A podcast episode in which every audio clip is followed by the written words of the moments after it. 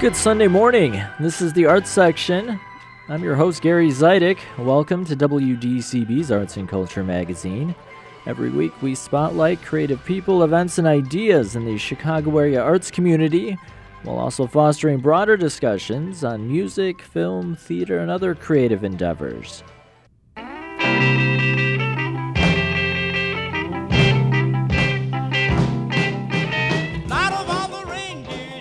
On today's program, I'll preview a world premiere production opening in Chicago that offers a new spin on a popular holiday favorite. I'll talk to some of the people involved with Sugar Hill, the Ellington Strayhorn Nutcracker.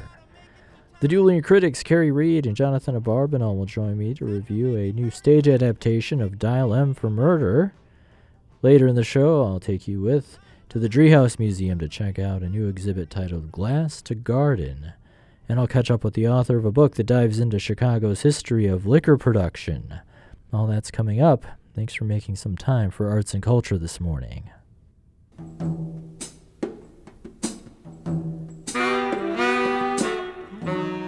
A world premiere production is offering a new take on what some may consider the most popular ballet of all time. The new work, which is set to debut in Chicago this week, reimagines The Nutcracker in a way never seen or heard before. Sugar Hill, the Ellington Strayhorn Nutcracker, was supposed to open in New York last month, but that run was canceled, so its scheduled Chicago run, starting on Wednesday, December 20th, will be the world premiere. As you might have gleaned from the title, rather than Tchaikovsky's 1892 compositions, this new adaptation moves to the beat of Ellington and Strayhorn's jazz infused Nutcracker Suite that came out in 1960.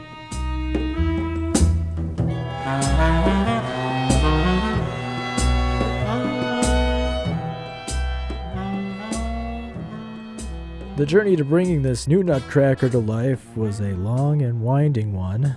I caught up with one of the people who was there from the beginning, Elise Claerbout, Billy Strayhorn's niece in childhood, you know, he was always a mysterious person to us because we'd have family gatherings, but he didn't live in Pittsburgh. He lived in New York. And as a kid, you know, every time I saw a plane go over, we'd say, Uncle Billy's probably flying somewhere. Claerbout is an executive producer of Sugar Hill and the vice president of Billy Strayhorn Songs Incorporated. So it was always special when he would come to Pittsburgh for Christmas. And so he would always come to our house my mother's my mother was his sister, and um, and my father was a pianist. You know, my father was one of the pianists that knew Billy when he wrote Something to Live For. You know, and those he was a rehearsal pianist for him for one of his first productions. So they had a long-term relationship as well. So we would always go to bed Christmas Eve night, and we it was one of those neighborhoods where you could kind of leave the door unlocked Okay. So because his plane would land like in the wee hours, and so he would come in the house and then he would start playing the piano. And that was to let us know he was there. Okay. And so we'd all jump up and say, Uncle Billy's here, Uncle Billy's here. Strayhorn was a composer and pianist who's often associated with his longtime collaboration with legendary band leader Duke Ellington. Though Strayhorn's genius shouldn't be underestimated, he composed Take the A Train, Lush Life, and hundreds of other popular jazz tunes. Often overshadowed by Ellington while they were alive, Strayhorn's musical achievements have garnered more attention over the last couple decades. Claerbout has fond memories of her uncle growing up, but she never thought of him as the famous globe-trotting composer that he was at the time. You knew him as Uncle Billy. Was there a point in your life when you when you kind of realized my uncle is this really talented, famous composer and musician? No, uh, I, I don't know that I really knew that because he was obscure from history. I mean, and jazz was dying out after the 40s, and, uh, you know, new music was coming in. So I never thought of him as being real, real famous because if you, if you talked about jazz, you know, and mentioned it, most people were not aware of what, and that's changing rapidly now. And one of the reasons is because jazz is curricularized. Mm-hmm. When I was growing up, you couldn't take a course in jazz, you know, but now every high school, you know, and so the young people are starting to get more aware. Uh, and I think this honoring Billy Strayhorn in a way, because there's there are other ways that he's being honored in other works that we're looking at right now. Samara Joy just got nominated for Lush Life this year. Yeah. yeah. Yeah. And so we formed a company for the purpose of trying to elevate his uh, image in the 21st century. So, no, I was not aware of him as oh, this is a famous person, you know. Mhm. I mean, he was somebody I was proud of, but I never, I never thought of him. Oh, you know, everyone will be so impressed when I say this, because most people at that time, in my age, in my generation, were not aware. As she got older and spent more time with Strayhorn, she learned a lot more about his passion for civil rights. In the summer of 1963, he sent me over to the Brotherhood of Sleeping Car Porters, which is in New York, because they were the ones who were planning, the headquartered, to plan for the March on Washington. Oh, and I was in high school just taking typing courses, and I worked for them, you know, because he's, I'll send my niece over, she'll be over to help type for you. He was really an activist, a really great activist. He did a lot in, uh, he used to uh, do concerts at the Connecticut home of Jackie Robinson called Freedom Summers, and it raised money for the civil rights movement. He was here in Chicago at the exposition of 100 Years of Negro Progress. Strayhorn met Ellington in 1938. Legend has it that he had an impromptu backstage audition. It went well, and their musical partnership continued for nearly 30 years. In 1960, they released the Nutcracker Suite. What is this about you and Tchaikovsky? Because that's what you were playing before. The March by that? Tchaikovsky from the Oh, Nutcracker well, Suite. Yeah, well, I thought that uh, Tchaikovsky to Strayhorn to Ellington might be a pretty good parlay. Well, it certainly sounds like it's going to be a good parlay, but I know this that if Tchaikovsky were around and had a band, he'd be playing Ellington probably. Ah. And what we want to hear now is Ellington playing Tchaikovsky. That's our cue, man. Go on. Ah, ah.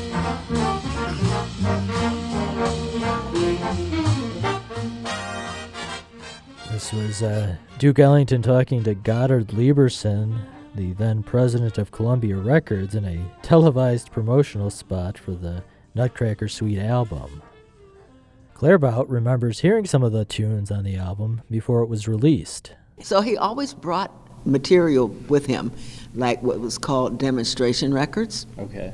and it would be works that the Ellington Orchestra was getting ready to develop to record. And so this one time he brought us the Nutcracker Suite demonstration record. And we had a lot of music in our house, so we were very familiar with a lot of the classics.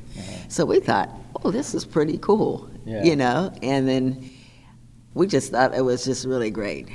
I did read something about that 1960 Ellington Strayhorn Nutcracker suite that that was significant because it was the first time that Mr. Strayhorn got to be on the album cover with Duke Ellington. Yes, that picture was taken by Gordon Parks, and and that's the only picture of on an album cover that I can think of. That, oh yeah, and the other one was a tribute album that Duke did when Billy died, and his mother called him Bill, and the two of them are on the cover. The reissues, however, changed all of that, and the reason that happened is like during the '90s um, when they were reissuing the album covers, they changed, like, you could get the Nutcracker Suite now, and it just has Duke's picture on it. And you can get, and his mother called him Bill, and it just has Duke's picture on it.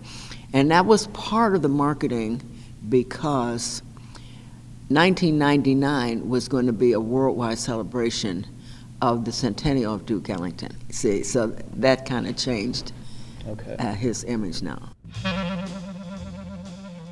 If you're just tuning in, I'm Gary Zidek. You're listening to the arts section on WDCB.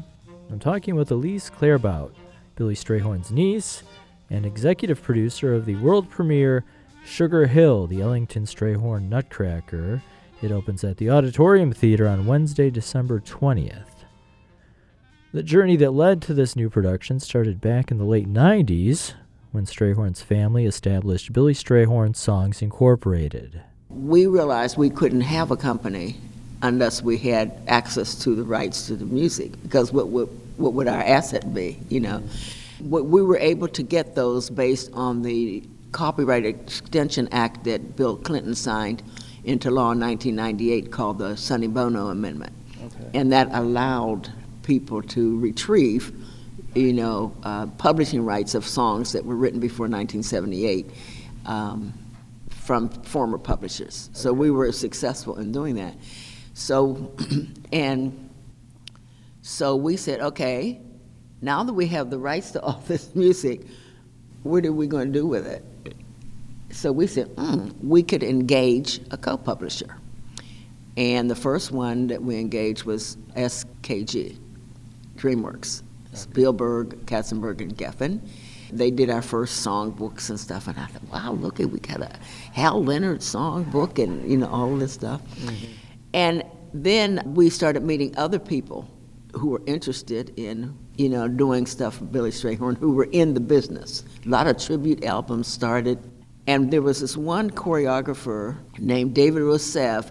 He he did a ballet at Brooklyn Academy of Music some years ago to all of, to Billy's story, his Billy's story, and he, he did a ballet, a modern ballet, and we said, "Oh, this is really great." And David Garfinkel was at that event, and that's when we met him. And he had said he would love to do a ballet that would be a story. That's that was the kernel. Okay. And so through that connection you know, he got to know us better and, and what we had and so forth and so on. He shared the idea. And we, we also met with the Ellington publishers as well, who were just as excited about that.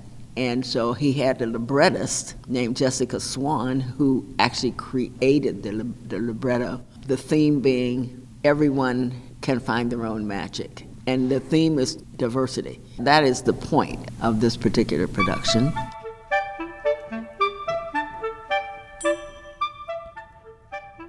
Music obviously plays a big role in the new production. The nine movements in the Nutcracker Suite, as arranged by Ellington and Strayhorn, is the basis of it. But yes, there are other songs and titles that Ellington and Strayhorn made famous in their own right, you know. And I think like um, like Caravan, for example, you know, and th- songs that and music people will recognize, but it's woven into the story you know, so they were selected based on how they could fit into the general theme of everyone can find their magic.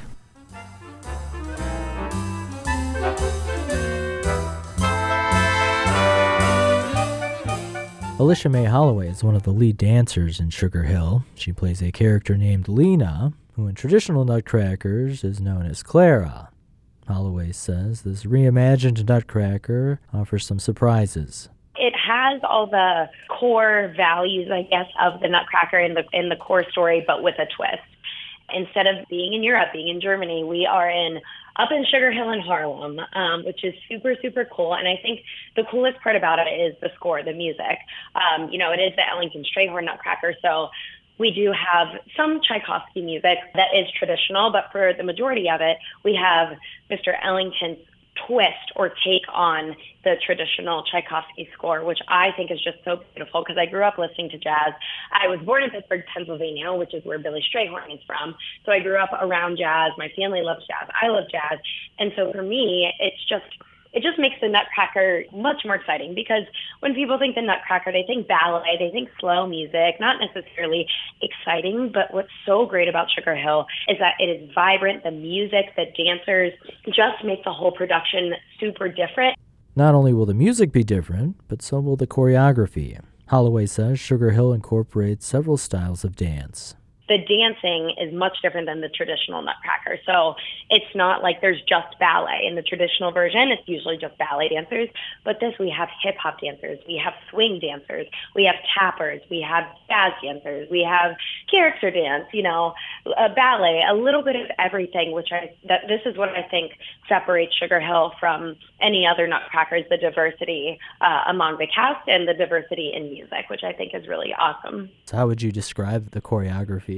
Oh my God, the choreographer. I mean, we have world-renowned choreographers. Um, Jon Boogz, Caleb Teicher, you know, Josh Goss is our director, uh, Jade Hale-Christofi. We have so many amazing choreographers that there's a ballet choreographer, jazz choreographer, hip hop, etc.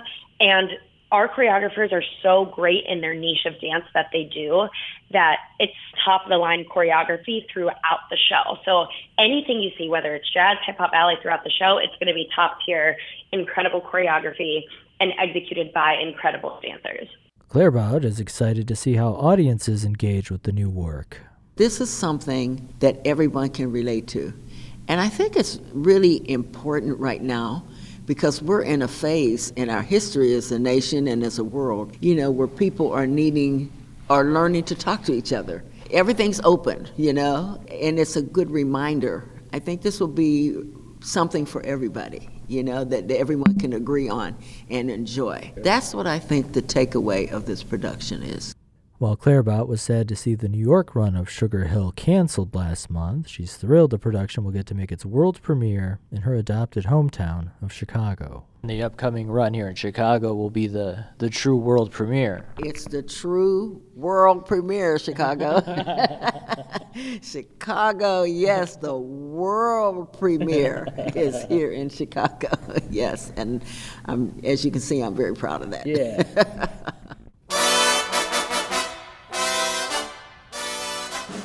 That's Elise Claerbout. She's an executive producer of the world premiere dance production Sugar Hill, the Ellington Strayhorn Nutcracker. It makes its world premiere here in Chicago at the Auditorium Theater December 20th through the 30th. You can find more information at auditoriumtheater.org.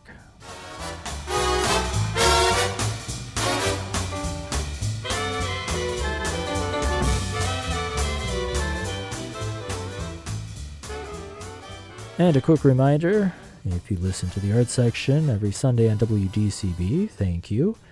Make sure to check out the show's website over at theartsection.org. There you can find past episodes and individual features available to listen to on demand anytime you want, plus pictures and links that go along with all the features you hear on the show. Check out theartsection.org.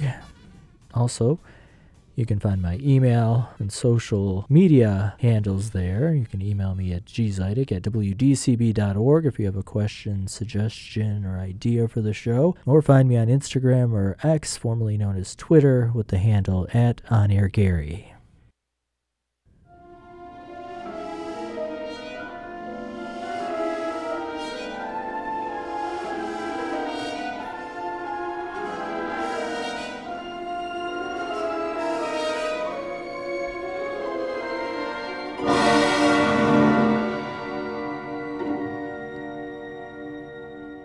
And you are listening to the Arts Section.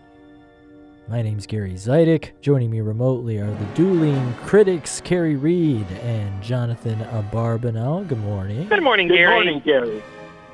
Dial M for Murder was a play first, premiering in London in 1952, but most people likely know the film adaptation that came out a couple of years later, directed by Alfred Hitchcock and starring the always lovely Grace Kelly. The film is a true thriller with lots of twists and turns. Fast forward 70 years, American playwright Jeffrey Hatcher has updated the script with a new version of Dial M for Murder. Northlight Theater is presenting it, directed by Georgette Verdon.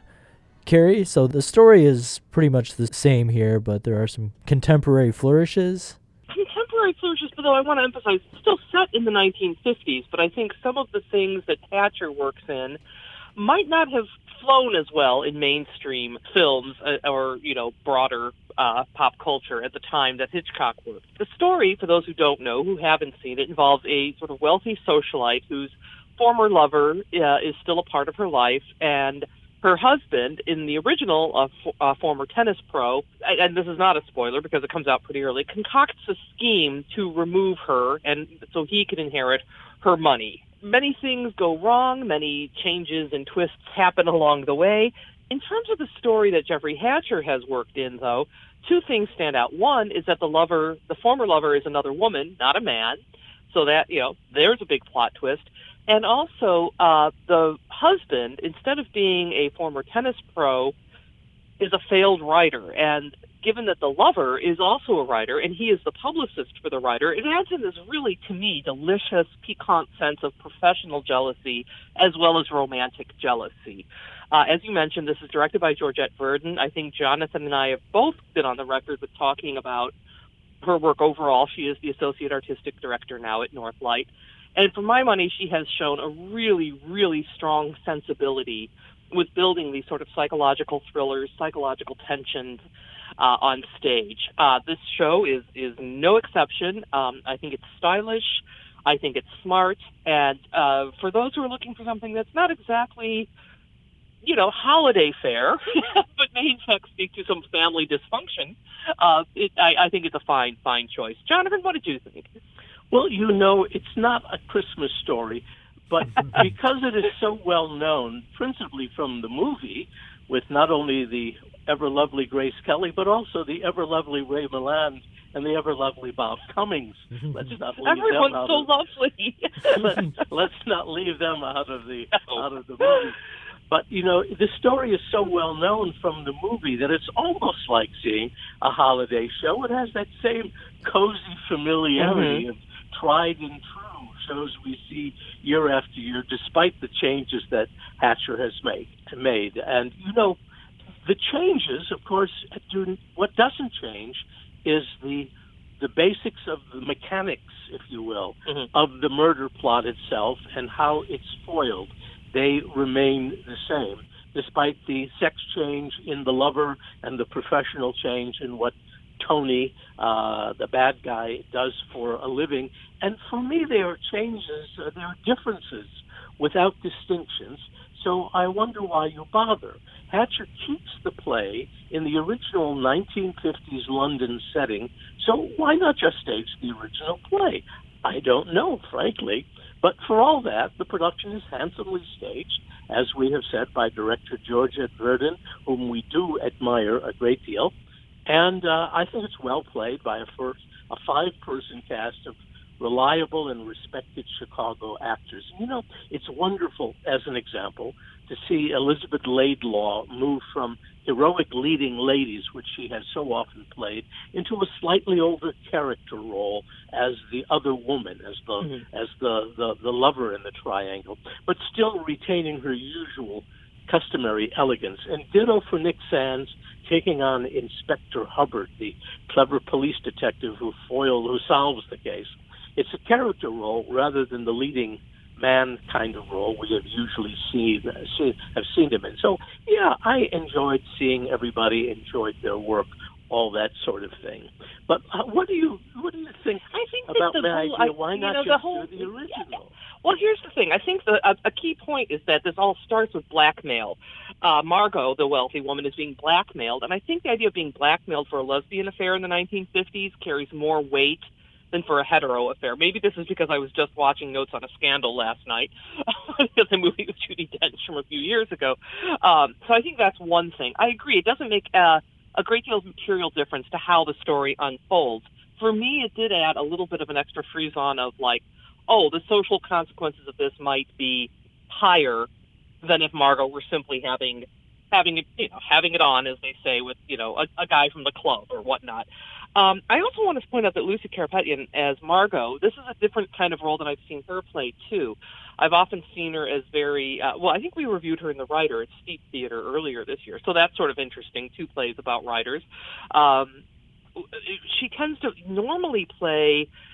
I I think is a more reactive role than I've seen her in. Um, she tends to play these very forthright, uh, very commanding types of women. Um, at least what I have seen, uh, very contemporary. I don't think I've ever seen her in anything that I would describe as a period piece. To an extent, this is. I mean, the 1950s being far enough away, and I thought she really, really did pull it off. I had not thought of her as that sort of.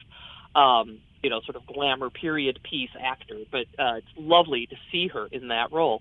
Um, yeah, I, I mean, I guess I see your point, Jonathan. Like, why make the changes? On the other hand, eh, why not? so, uh, and I think particularly the idea of Tony being a failed writer uh, adds this kind of extra. Oh, this is how I am creating a story now. I may not be able to do this on the page. I may not be able to write a great thriller the way that uh, Margot's lover Maxine has. but I can make it work in in the real world. You know, so that's sort of his hubris, um, which maybe would not be as in the forefront for somebody who was a former tennis pro. Um, so that's my take on it. But you're of course welcome to disagree. Well, you know, you know, I just thought of a reason about why to renew this and change. You know, this original play was was done uh, over 70 years ago now, written originally as a radio drama for the BBC. Then it was a, a hit live on stage in London, then live on stage in New York, and then a hit movie. But that was, you know, 70 and a couple of years ago. Maybe they needed to renew the copyright. So as long as we need to renew the copyright, the estate of the original playwright Frederick Knott mm-hmm. said to themselves, "Why don't we see if we can brush this up a little bit?" Because there haven't been very many productions of it. You know, the movie right. was so so definitive, and yet the Jeffrey Hatcher adaptation, uh, this is, has had about a dozen, per, close to a dozen productions uh, in the last two, two and a half years. So, yeah, in fact, I think there's one just up the road at Milwaukee Rep right now, as yeah, a matter of fact. Yeah. So, so yeah. obviously, it's moving the compass point a little bit. Yeah. You know, I do have some design issues with this particular production. Since I lived in London in the late 1960s, and I know whereof I speak, you know, the mid-century modern furniture and the chandelier of the set design, they're gorgeous, they're handsome but post war London in the early 1950s, mid 1950s, simply did not have mid century modern furniture yet at that point. And similarly, no British businessman at that period of time would wear anything other than a dark suit and tie. And yet, Tony makes his first entrance coming home from the office in a sports jacket and slacks. And I know I know what you're going to say, Kerry. You're going to say no one else notices these things. No, I'm going to say I no. think that a guy who's a failed writer might well have some bohemian tendencies that he enacts well, in other areas of his life. well, the, the business world would probably drive him out of out. Of drive and he works for a publisher. You're, you're, you're, you're going to tell me that nobody cares about these details. These, these details, but you know I do because they affect what is called in formal drama, dramaturgical circles verisimilitude, which is to say the truthfulness of the play. Of course, the biggest dial M issues of believability are from the 1952 original, and neither Hitch nor Hatcher has changed them. First, the idea that all London door keys look exactly the same. And second, that months after the murder uh, plot has unfolded and and and uh, it, differently than planned. Tony, the husband, the bad guy, still hasn't reclaimed the crucial hidden key. So you know what, Kerry and Gary, if you want to see this show and enjoy it, you'll just have to suspend disbelief uh, and take this show as a holiday treat of sorts, especially if you're tired of sugar plums. So I think what listeners might be wondering is how this new production stacks up with the the film version. Should listeners just stay home and watch the Alfred Hitchcock film? I think it's fun for the performances. I, I think everybody in the cast is really yeah. really well cast, and as I said, surprisingly cast. I've not seen Lucy Carapetian in this kind of role. Elizabeth Laidlaw, always reliable. Nick Sandys, you know, really wears the uh, the inspector's role like a glove. He's sort of this button down, you know, by the book sort of guy. So you don't really know what he's thinking until he, you know, sort of tips his hand, if you will, later in the later in the show. Uh, a role that he absolutely seems, you know, born to play. And Ryan Hallahan as Tony really does capture this sort of pettish malevolence. Um, it's interesting because earlier this fall, Georgette Verdon directed Night Watch, another thriller, I would say perhaps of lesser quality, or at least not as well known, at Raven Theater, but had sort of similar, you know, uh, similar elements: a a beleaguered wife, a husband who may not be what he appears to be. So she's really sort of uh, carving out a niche with doing these kinds of shows. In fact, Jonathan, I think the show you and I liked was I think it was last year in the Destinos Festival, Enough to Let the Light In, which is more like a psychological ghost story, love story, not so much a murder mystery, but definitely had elements of uh, of the supernatural, perhaps of suspense. All these things can be very difficult to pull off on stage. I would maintain because you don't have jump cuts, you don't have close-ups, you don't have all the tricks to make you know to make the audience pay attention to things at certain points. I, and she also is just very, very good. I think it's fleshing out the relationships. I really believed. I think this is important to note. I believed in the relationship between Maxine and Margot. I did believe that they had been lovers, and there is still this lingering affection. And I believed that Margot, as a woman of now of means, I think it's set up that she's inherited all this money from her aunt. Now a lady, you know, now a socialite, just doesn't have the courage to follow her heart in this time period that this play is set in. And I was thinking, I haven't seen the this new production, but I was thinking about the the film, and as far as uh, I guess you couldn't really do a a contemporary, a total contemporary remake because uh, the characters would all have cell phones you a, a landline kind of place. Right, I won't give any spoilers, but yeah. Exactly. Yeah, cell phones have really wreaked havoc, I think, with the dramaturgy of the of the well-made thriller. well, the the the pre-show announcement about you know no photography, no recording, turn off your cell phones actually makes reference to that Yeah. fact. Oh, So, uh, okay. Funny. It's sort of into account. it, it's sort of like John Guare's wonderful play Six Degrees of Separation, where a young based on a real story of a young man who claimed to be Sidney Poitier's son. That play can only be set in the pre-internet era because within two minutes, everybody who's in the room would be looking up on their phones and say, "Sidney Poitier does not have a son, so who are you really?" right. Yeah, exactly. That's what that's what you know. That's what tricked me up when a few years ago when I tried to pass myself off as Sidney Poitier's son. It I think there might have been some other issues there too, Jonathan. But Yeah, we'll we'll leave that one alone. Okay. Dial M for Murder continues at Northlight Theater through January 7th. Kerry, Jonathan, happy holidays. Thanks so much. Happy holidays. Happy holidays. uh, and healthy holidays. Speak to you soon. I'm Gary Zidek. You're listening to the Art Section. I really can't stay. But baby, it's cold outside. I've got to go away. But baby, it's cold outside. It might be cold outside, but a new exhibit at the Richard H. Driehaus Museum is in full bloom. Colorful flowers and vibrant plants fill some of the most ornate rooms in Chicago as part of the museum's new exhibit, Glass to Garden Tiffany inspired floral designs. The exhibit was curated by one of the country's most innovative floral designers, Elizabeth Cronin. The florist is the founder of the popular Wicker Park flower shop, Asrai Garden. I started working in a retail florist. I loved it. I took to it immediately. It took to me immediately. I recently caught up with Cronin at the Driehaus Museum to talk about the new exhibit and her passion for flora. I was an environmental science major, dropped out, worked a bunch of jobs around Chicago. And when I found that job, I was like, this fills me up in a different way. And I was like, instantly had an eye for it and was quite good at it. And I left that job to go see what the other world of floristry, the non uh, retail floristry world. So it's just like all of the event floristry world.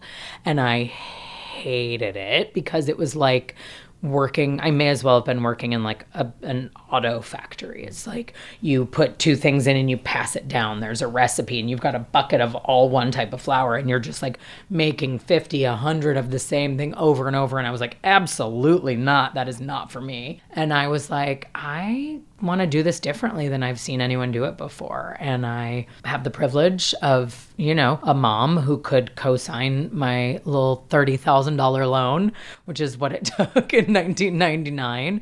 And, you know, I, I opened the shop. Asrai Garden opened in 1999 and has been going strong ever since.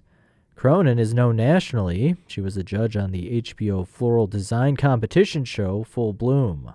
Her connection to the Driehaus Museum came about two years ago. Lisa Key, the fabulous executive director of the Treehouse, and I met almost two years ago to the day of uh, the opening of this exhibition at unfortunately not great circumstances, but it was uh, Virgil Abloh's memorial. And I was Virgil's florist for many, many years, still am for Shannon and the kids and his family. Virgil Abloh was one of the world's most respected fashion designers. He passed away in November of 2021. So she watched us basically in in five days build out like uh, like the largest like floral installation she'd ever seen and she was just like oh my gosh i like having flowers of that scale in the museum you know is so spectacular why are people not doing this you know museums have been doing like floral installations, as they call it, or they'll have like oh, we're having a floral exhibit, but they've been putting like a pedestal in front of an art piece and being like, okay, interpret that. You have a vase and it's this much space. And that is every museum that I've ever seen try to do anything with florals. That's the extent of it. And so Lisa was like, we got to change this. And then she reached out to me and was like, hey, I'm at the Driehaus. I have an opportunity. What do you think? And I was like, yeah, absolutely. Like, let's start to change the narrative about what florals are, where they belong, who gets to have access to them. Did you have like a bunch of ideas of what you could do? Well, Tiffany was the prompt. And so I first got to look at the Tiffany collection that they have and choose. Well, I didn't get to choose, but there, there was like a collection that I got to look at. And essentially, um, the prompt was here's these, you know, four rooms. We can have an artist per room. And essentially, you know, would you like to choose some Chicago artists uh, to do this exhibition with you? And yeah, that was obviously an easy yes. And then essentially, once we locked in the four artists that I asked, I, knowing each of them, you know, assigned each of them the room that I thought was going to be the best fit for them, and then assigned them each a vase from the Tiffany collection and a lamp from the Tiffany collection. Louis Comfort Tiffany was one of the most prolific designers of the late 19th century. His dad was the founder of the Tiffany's Jewelry Company that we all know today, but the younger Tiffany was more interested in glassmaking. He ended up revolutionizing the production of stained glass and is known today for his windows, lamps, and other decorative items. His design aesthetic is the perfect fit for a floral exhibit, given that one of his main sources of inspiration was nature. Most of his lamps in most of his large scale pieces his you know in almost everything he's done especially with the stained glass there are floral motifs and patterns. I mean even the objects are named after the floral that's in them. So it's like such an easy bridge. If you're just tuning in i'm gary zidek this is the art section I'm talking to renowned floral designer Elizabeth Cronin about the new exhibit she curated at the Driehaus Museum. It's called Glass to Garden, and it features the work of four Chicago based florists who created Tiffany inspired floral installations. Was there some type of criteria for the floral designers as far as how they approached their installations? They were not able to just go wild. Um, there was, first of all, we needed to do this entire exhibition in preserved flowers um, preserved is a newer medium in the flower world where they take actual live flowers and preserve them, hence the name, so that they can kind of last for very long amounts of time. Because it's a museum, because it's a historic mansion, because of all of the things, um, this was sort of the only medium in real flowers that we could work in. We, I suppose, could have done silks, but this was as far as like actual natural elements. It was the only medium you can work in because you don't need water, you don't need sunlight, you don't need any of the things that either plants or fresh cut flowers need. And so that was the first parameter. The second was that they just had to pull their inspiration from the pieces that they were given. And then there was about a million other parameters, just again, based on it being in a historic mansion. Right. Are there challenges with working in preserved flowers? There's obviously benefits that you just alluded to. They are harder to get. They're m- often more expensive. Um, they're, I don't know, they can sometimes be harder to work with because they're quite fragile. Fresh flowers, I think people think are much more fragile than they are. If you watch a florist handle fresh flowers, they're just like whipping them in every direction and like, you know, preserves because they've often been like bleached before they were dyed, whatever colors they are. They can be quite brittle, they can be quite sharp. it just depends. Yeah. So, yeah, there's a bunch of challenges so then the the florists go to work and then are you curating their pieces or how are you yeah, well, all along we we got together, each of us uh, individually, myself with each of the florists individually for ideation, and then we would make tweaks from there. There were like initial drawings and concepts. Uh, after they put those together, we met, we made tweaks. I encouraged them in different ways. It was every one of them used me in a very different way. I think some of them used me more than others, and I think yeah, it was, you know, each of their visions, but some of them I think these are all really young florists in their industry, in the industry of florals. You know, I, I don't, I think they've all been doing this for under four years. And this is obviously each of their first mus- like large scale installation on this level and of this type. Um, one of them has done some installation work, some bigger installation work, but I think the whole thing was just a learning process for each of them and for me. I mean, that's the thing I love about what I do is that I'm inspired by all four of them. And I think it was such a nice conversation to, you know, go back and forth and make tweaks. And have you thought about this? And what about using this? And, you know, there was a few times where I had to be like, I'm not seeing any correlation to your Tiffany piece. Like, we've got to bring that in. And I think when you're new at your art, when you're new at your practice, um, sometimes I think you can a come in with like a big idea like oh i've been thinking about this for so long and then try to apply it to the situation you're in and it doesn't always work or b you can be so scared to like that you just like kind of want to play it safe and you just are like worried about how you're going to do it and if you can do it in the time frame and in the budget and all of that. And i i think that having you know, a curator along for the ride who's been in uh, doing this for over 25 years with flowers. Um, yeah, just made it, I think, a sweeter, a sweeter experience for all of us. John Caleb Pendleton is one of the floral designers who created an installation for the exhibit. Cronin says his piece drew inspiration from multiple sources, including the Tiffany lamp he was assigned, his own background, and the history of the Driehaus Museum's home, the Nickerson Mansion he drew inspiration from his own cultural background, from the history of the mansion, and from that lamp. He literally used preserved pomegranates, and his lamp is the Tiffany pomegranate lamp. And so, yeah, he really he really this is for sure the, my favorite thing that john caleb's ever done. And we've gotten close over the years. He was on my advisory board for the black florist fund.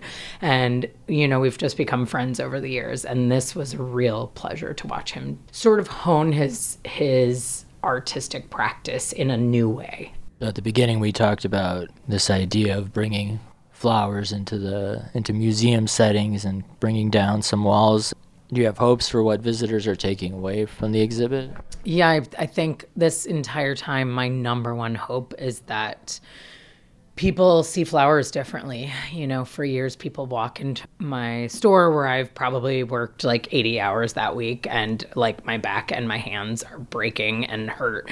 And they say things like, oh, someday when I have free time, I want to be a florist and play with flowers all day. And it literally makes, I mean, you say that to a florist, and if you catch them on the right day, it's not going to be cute because it is like grueling, backbreaking work. First of all, it's very labor intensive. It's a super physical job. And also, it's an art practice. Like, it's not a craft. This isn't like a hobby. It is for some people, but when you're an actual florist, one of my business partners, Adina, always loves to say, Yes, it says florist on my tax return. So that's actually my career. Like it's not my hobby. And I think people just think, Oh, playing with flowers. They use that language a lot. And while that is possible and sometimes a thing. Like uh, if you are a florist for a living and an artist in that capacity, like it deserves to be taken so much more seriously than than than it is, you know. What's next up for you? Do you think you're going to try to do something like this ever again? Oh, absolutely. Please. Yes, I would love to do more of this.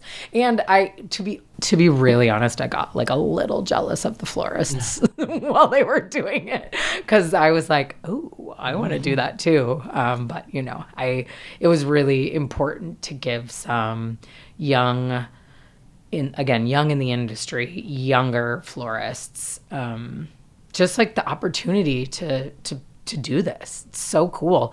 And they're all really, you know, the Driehaus is such a historic, it's Gilded era. It's like, you know, got all the historic mansion vibes and each one of them is so modern with their floral practice that I thought that that was just a really fun piece of it, um, just to see what it would look like to take like a hyper modern version of floristry, both with the florists themselves and the preserved materials, and turn it and and and you know infuse the Driehaus Museum with that. That's Elizabeth Cronin. She's the curator of the Driehaus Museum's new exhibit, Glass to Garden, Tiffany inspired floral designs. It's on display through January 7th. You can find more information at driehausmuseum.org. One bourbon, one scotch, and one bill. One bourbon, one scotch. You're tuned into the arts section. I'm Gary Zidek. Chicago has seemingly always appreciated a stiff drink. The city's connection to alcohol is undeniable. Even before Chicago was officially incorporated, the area's first official business is believed to have been a tavern. Decades later, Prohibition didn't do much to stop the drinks from flowing. A new book from local historian David Witter takes a closer look at the city's connection to harder alcohol. The book, Distilled in Chicago reveals an intriguing history of colorful characters and little known businesses. I caught up with Witter to talk about Chicago's spirited history. So let's start at the the beginning. You've, you've written books before that usually have to do with, with history. This one has kind of a, a niche. What made you want to write a book about the history of distilleries in Chicago? Well, you know, I've been writing about Chicago and Chicago history for like 20, 25 years, and alcohol has always played such a major part in the identity of the city. Chicago, it seemed to be a little more prominent and concentrated. Um, I grew up in a neighborhood where most, like most people in Chicago, there's like six bars within two blocks. Yeah. So it's it's it's always been a part of our culture and our, our Chicago's identity. For you, also, there's even a, a deeper personal connection. Uh, you write in the preface, the introduction, that uh, your grandfather operated a, a, tavern in Gary. Yeah, he owned a tavern in Gary. Um, it was during the let's say the 40s, 50s, and 60s, probably early 70s, and yeah. And as a child, I would stay live with my grandparents or stay with them like most many people do. And in his basement, he had a store area, storage area, and I would wander around the basement uh, looking for things. And then um, I discovered that he had this this this little cordoned off area, and it was locked. And then one day the lock was unlocked, so I went in there and I found all these pint and half pint bottles of basically we'd call cheap cheap brandy, schnapps, palinkivac, all these liquors. Now I'm a, of a Lithuanian background. My grandfather owned the Kaunas Tavern, which is a, a, city in Lithuania, and so he, you know, the Eastern Europeans in general, in Gary, South Chicago, North Chicago, they enjoyed these are liquors more or less from their home culture, the schnapps, the schlivovitz, the the brandies. So he sold these. And you referenced, you know, growing up in a neighborhood with a bunch of taverns, and when I think of, uh, you know, those neighborhood taverns in uh, Chicago, I think of like the neon beer signs, of like the old style. Or Miller in chapter one is titled uh, "Chicago was a, a, town that made beer, not whiskey," um, and you get into it in the in the chapter. But maybe you can give me the the Cliff Notes version. Why is that? Why was Chicago such a beer town? You know, when Koval opened up in 2008, it was the first distillery that had been in Chicago for at least 100 years. There are many reasons for this. Um, first of all, yes, Chicago was a beer town. Our first wave of immigrants were uh, German and Irish. The Germans actually kind of revolutionized. Uh, brewing in America by bringing lager beer and their, their ability to make lager beer and so a lot of you know Schoenhof, and there's a lot of there's still a, a, a brewery school downtown um, on Green Street that, that that has trained many of the master brewers in the country for almost the last century, and we had Germans and Irish, so Chicago made a lot of beer, um, and it was there was no you have to remember there was no refrigeration. We didn't have uh, Coke or juices or Sprite. People drank either water or you know spirits that would kind of last ciders hard ciders beers. There was of course whiskey and things that were distilled in chicago. And then about the 1880s 18 even before that you had the whiskey trust which was located in peoria which is i think one of the more original aspects of my book. I don't think a lot of people know about this but basically it's the same the carnegies the rockefellers you know the carnegies had steel rockefellers had oil a lot of these unknown, sort of faceless uh, industrial people, rich people, got together and decided that they were going to make all the whiskey in Peoria, much of the whiskey in the entire country.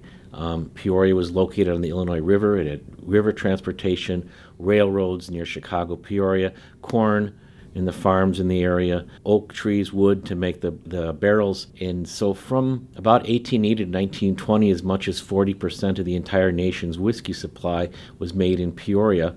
It was controlled by the Whiskey Trust. And there were a few distilleries in Chicago, but they were just almost a combination between organized crime and big business where they, they bought some out, they priced them out, they would open a whiskey store and undersell them until they went out of business. And there were even a couple examples where they were forced out forcefully, dynamite or threats, but basically the distilleries were all gone in Chicago by, you know, 1890 a lot of uh, recognizable names pop up in, in the book in different contexts. One uh, colorful character that, that pops up that I knew of because of the famous Frank Sinatra song uh, Chicago. You write a lot about Billy Sunday. The town of Billy Sunday could not shut down. Yeah, Billy Sunday was a colorful character. He started out playing with the Chicago White Stockings. He was actually an all star baseball player, and he was fairly well known uh, even that day. And I guess one day he was with his teammates uh, on the near south side, and uh, they would drink after the game and in corrals like baseball players, like a lot of men do. And the people from the Pacific Garden Mission, which is still there, it's been it was in the South Loop. Uh, now it's a little further south on like 13th and Canal, but it's been there since the 1870s they came and approached him and gave him the sermon, and he he transformed and he became the nation's leading preacher. He became sort of the forerunner to Billy Graham or many of these people now that are on these these religious television stations. Uh, he was just a huge celebrity. He traveled the country in tent revival. He was making uh, the equivalent of $100,000 a year, attracting five, 10,000 people for his shows. He advised presidents, uh, the Republican presidents, Coolidge, Harding, during the 1920s. He was very much like the foreigner to Billy Graham, very charismatic, and, and his main sermon was anti liquor. So he was one of the main forces behind Prohibition. He was based in Chicago. Yeah, yeah. He traveled around, but he's buried in uh, Forest, Forest Lawn Cemetery, I believe. So he's, he was based here, yeah. If you're just tuning in, you're listening to the arts section. I'm Gary Zidek. I'm talking in studio with author David Witter about his new book, Distilled in Chicago A History. What impact did Prohibition have on Chicago? Well, obviously, it, it unfortunately changed the city forever. Our identity is still tied to the Prohibition gangsters, Al Capone, and so forth. Uh, we've been recently kind of celebrating as Michael Jordan's 60th birthday or something like that. He he eclipsed Al Capone for a short time, but I think now it's back to Al Capone. We have gangster tours and gangster movies, and there must be a series or movie coming out. And actually, the the it's a little bit featured in the book Jim, Big Jim Colosimo, and he sort of ran the Levee District, which was the precursor to uh, all of our organized crime. The Levee District was uh, just south of downtown along Clark Street and about the 20th, Cermak, now it's called Cermak, 14th, Archer, Clark, Wabash. And it was just a, a very large district devoted entirely to vice. Prostitution was the first lure, but drinking was the second. And Colosimo was the he was the man who eventually ran not ran that area, but he was the more, more most wealthy and prestigious person who was involved in the, the prostitution and the gambling and the things of that nature. And Johnny Torrio, who was uh, Colosimo's sort of right hand man or advisor. Very smart, uh, very much almost like Meyer Lansky. In about 1918, he saw prohibition coming down the pike, and he said, "This is this is going to be the way we make our money because people are going to want liquor. So let's just let, let me take some money out of the till, and we'll start buying breweries and make ways to bootleg whiskey." Colosimo was against that. Apparently, he thought, "We'll just stick with the gambling and the prostitution. This this prohibition stuff is going to be a waste of money." So he was eventually probably assassinated for his unwillingness to put the resources of what was the fledgling Chicago gang into making alcohol. And then Capone, who was much more bloodthirsty, much more aggressive, he took over. I, I suspect around 1921. These things, this is not like these people signed contracts and you know announced in the newspapers, but he took over. And then, you know, Al Capone was making you know the equivalent of, of, of tens of millions of dollars a year uh, at his height, mostly on bootleg liquor. Yeah. And what's yeah really fascinating, what you've already referenced, you talk about contemporary times and Koval Distillery. It's hard to believe that that's really the first distiller to open in Chicago for, for such a long time, and that that was 2008. Yeah, I mean the, the is a very interesting story. They're very much featured in the book. When when they opened, the thought of opening in 2007, there was absolutely no laws. There was no there was no there was no laws. There was no way to get permits because there was no permit process. It, they they just com- they just completely opened a new industry. And Sonat, who who was the uh, the owner, the co-owner, with her husband. She ended up going to Springfield. She tells these stories about being pregnant, driving to Springfield back and forth to get this bill through. And there's a local alderman, Greg Harris, who was a prominent uh, state representative who just retired. Uh, he worked with them. But basically, they first had to get one to open a distillery, then to sell on site and then to bottle, and then to sell throughout the city, and then to sell throughout the nation. And all this had just, all this law had to just be perfectly written from scratch. Yeah, that's interesting. And now, since then, there's uh, there's been a number of distilleries that have opened up.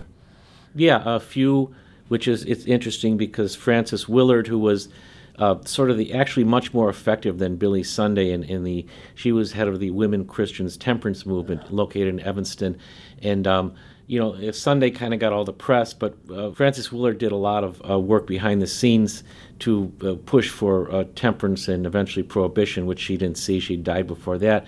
But ironically, few is like four blocks uh, north of, of where Frances Willard's home is, where the WCTU was more or less established. And then, you know, I kind of end the book with there's a place called Wolf Point Distillery, which is in the Fulton Market area, and it almost becomes full circle because the city started with the men meeting to drink whiskey at Wolf Point, you know, tired, cold, hungry trappers. And uh, so, so Wolf Point Whiskey or Wolf Point Distillery kind of reenacts this tradition, and their label is a is a, a bonfire with a wolf, and you sort almost you see almost Native American like teepees or a fire in the background, some kind of distant thing, and uh, so it, it, almost has come full circle where Chicago uh, began more or less because men met because they wanted to drink spirits and eat and also rest. And then now we're kind of gotten back to that where, you know, after a hundred year or so uh, more absence, we're, we're making distilled spirits again, and it's become kind of a mini mini industry. It'll never be a giant industry, but it's sort of a mini industry. Right. Of course, you mentioned uh, Chicago and spirits to some people, and the first thing they'll think of is Malort. Where does Malort fit in the, the history? Malort fits in, um, you know, I, I, kind of, I, it's not, it was never officially, I say there wasn't a distillery in Chicago for 100 years. They did make Malort. It was on, it was on such a low key effort. Basically, Malort was, was began by, by Mr. Jeppson, who was an immigrant from Sweden. Um, Malort is a derivative of, of, they call it Basque or Basque. It's a it's a Swedish word that I can't pronounce, but it's a very popular liquor in, in Sweden, made out of uh, wormwood. And he came here, and he was selling cigars. And he sort of, as a side, he started making this this liqueur probably in his garage or basement for the the local Swedes in Andersonville. He lived in Andersonville, which is you know Broadway, Lawrence area, and uh, there's one of the stories whether it's true or not uh, he, he made a lot of money during the Great Depression because he would sell door to door out of a suitcase, and the police stopped him. He told the police officer it was medicine. The police officer opened the bottle and drank it. He said, "Yeah, this is definitely medicine." and go go back to the drugstore. So he was able to sell during Prohibition. And then a man named Brody bought it, who was a lawyer. You know, and he did it kind of as a hobby.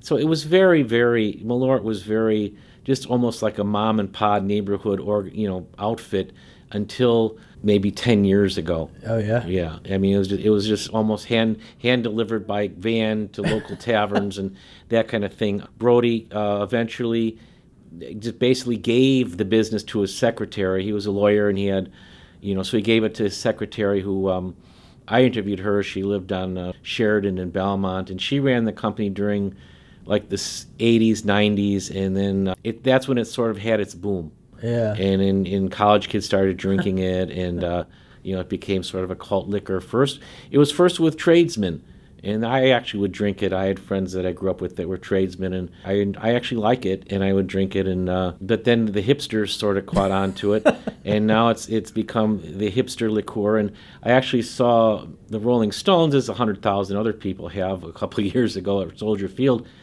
And Mick Jagger walked out on stage. He said, "I've been to Chicago 39 times, and I haven't had an Italian beef or a Malort." I guess he's not doing it right. So, so it's it has cachet. Yeah, Mick Jagger. Yeah. yeah. Well, I was going to ask what your personal opinion is, but it sounds like you like it. Yeah, I do, and I actually, I, I maybe it's me. I don't think it's bad. Probably growing up in my grandfather's house, having all those spirits in the basement, but I, I don't. I don't wince or anything of that nature. You know, I, it's it's fine. I don't. Um, I wouldn't say I ever crave it, but yeah, I don't think it's as bad. It has this reputation of, of being bad tasting. I think it tastes like alcohol. It has a distinct flavor. Real different. Yeah, yeah. it's nothing at all like it. I mean, it's not like any whiskey or anything like it. It's completely unique. Right. Well, David, I enjoyed learning a lot about this stuff, and thanks for coming in to, to talk to me about it. I enjoy your show very much. You cover such a wide array of, of artists and the arts and things in the city that, that no other, very few other entities uh, tread upon. So it's always something different. I appreciate it. And now you're, you're part of it. David, thanks so much. Thank you. That's David Anthony Witter. His book, Distilled in Chicago, is out now. You can find more info at davidwitterchicago.com.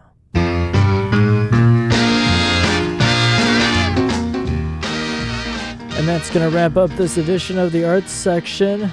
But remember, you can always find more arts and culture online by visiting the show's website, theartssection.org. There you can find past episodes and individual features of the show available to listen to on demand anytime you want, plus pictures and links that go along with all the features you hear on the show.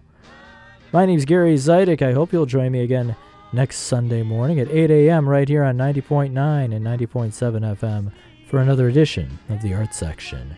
Until then, I hope you have a great week. Enjoy some of these unseasonably warm temps. Thanks for listening. Night.